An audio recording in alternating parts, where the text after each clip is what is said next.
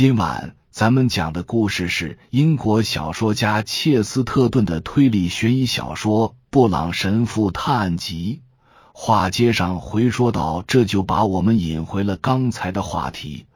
布朗神父兴致勃勃的继续说：“特定的人喜欢把自己的私人书信留在树上，像海华沙和他教人们写的图画文字。”桑德投河自尽之前有非常充裕的时间，为什么他不能像正常人一样给自己的妻子写张字条？或者是否可以这么说，为什么的那个人不能像正常人一样给他的妻子写张字条？因为如果他想这样做，就不得不模仿她丈夫的笔记。这种事很棘手，因为如今的专家们会紧追不放的。关键是，一个人在树干上刻画大写字母时，即便是本人也很难模仿自己的笔迹，何况他人。这不是自杀，桑德先生。不管其中隐含多少玄机，他一定是谋杀。只听欧洲蕨和杂草枝纷纷折断，噼啪作响。膀阔腰圆的年轻人就像一头海怪，从中藤的一跃而起，弓着腰，朝前伸着粗壮的脖子。我这个人不擅长隐瞒，他说道。我也这样怀疑过，觉得会发生这种事，也可以说有很长时间了。不瞒你说。我绝不会在这件事上对这个家伙或他们两个有什么客气好讲。你究竟要说什么？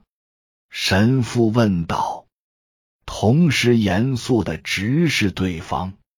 我要说的是，亨利·桑德回应道：“既然你挑明了这是谋杀，我想我就能向你挑明谁是杀人犯。”布朗神父。静静的听着亨利颠三倒四地叙说。你提到人们有时会把情书刻在树上，事实上，那棵树上还真有情书，在上面树叶挡住的地方，有两个人刻写的情话交织在一起。我想你应该知道，桑德夫人婚前就已经是这座庄园的继承人了。而且他当时就和那个花花公子似的混蛋秘书有来往，我猜他们曾经在这棵树下幽会，并且刻下彼此的山盟海誓。后来，他们似乎又给见证过他们幽会的这棵树派上了其他用场。感情纠葛，毫无疑问，或者说是与经济有关的事。他们一定很可怕，布朗神父说道。难道在历史上或罪案中可怕的人还少吗？亨利有些激动的反问道。难道世上因爱生恨，让爱情变得比仇恨更可怕的男男女女还少吗？难道你没听说过博斯维尔？和所有类似情人的血腥故事吗？我当然知道有关博斯维尔的传说。神父答道：“我还知道，那可真够惊心动魄的。有时做丈夫的会像那样被除掉，这当然也不假。顺便问问，他是在哪里被除掉的？我的意思是，他们把尸体藏到了哪里？”我认为他们淹死了他，或者在他死后把尸体扔进了河里。年轻人轻蔑的哼了一声，说：“布朗神父若有所思的眨着眼睛说，要把一具虚构的尸体藏起来，河流是再理想不过的地方了。但要想把一具真实的尸体藏起来，河流就成了最糟糕的地方。我的意思是。”你就说把尸体扔进了河里是很简单的事，因为他可能别和水冲进大海就不见了。但是你要真的扔进去一具尸体，它不会那么容易消失，而是有接近百分之百的机会又被冲上岸。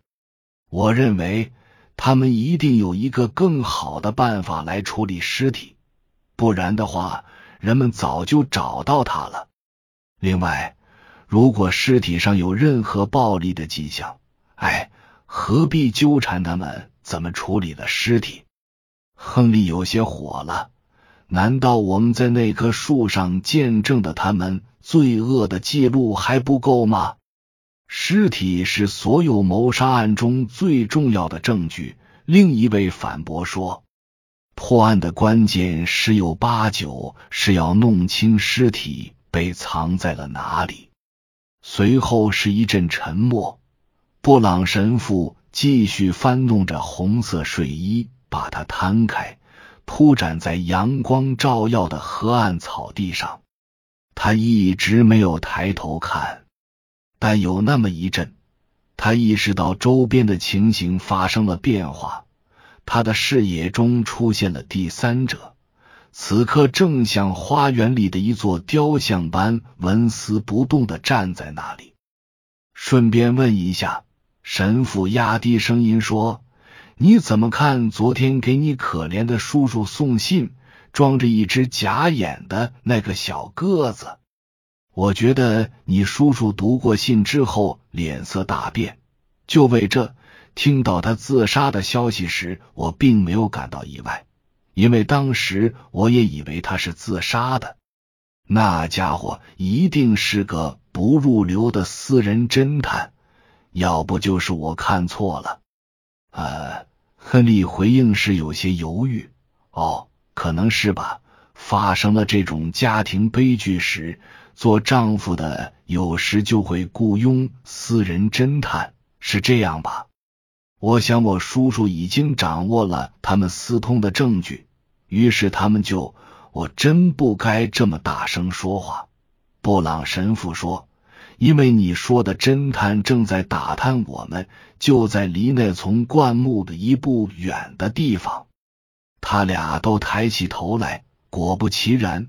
那个有只假眼的小矮个正以令人不快的眼神死死的盯着他们，而他又正好置身于这座古典花园里遍地绽放的白花丛中，让他的模样更像个古怪的小妖精。亨利急忙又起身，由于动作过猛，让他这个大块头有点吃不消，居然会气喘吁吁的。他气愤的冲口质问那人在这里干什么，同时叫他快滚开。斯塔尼兹勋爵说：“花园中的小妖精说，如果神父能进屋去跟他聊几句，他将感激不尽。”亨利·桑德狂暴的转过身去。布朗神父以为这种暴怒源于他与勋爵彼此之间心存芥蒂。而这也是众所周知的。就在他们走上坡的途中，布朗神父稍停了片刻，似乎是在暗自描摹光滑树干上的那些图案。他先是抬头扫了一眼已经暗淡、眼在深处据说是爱情见证的图画文字，然后又凝视着字体宽大、松散的所谓遗言。这些字母让你想起了什么吗？神父问亨利。当看到脸色阴沉的同伴摇头时，他便补充说：“他们让我想起罢工工人威胁要他命的那张公告上的字迹。我一生中还真没碰到过这么诡异、这么难破解的谜。”布朗神父说这话的时候，已经是一个月以后的事了。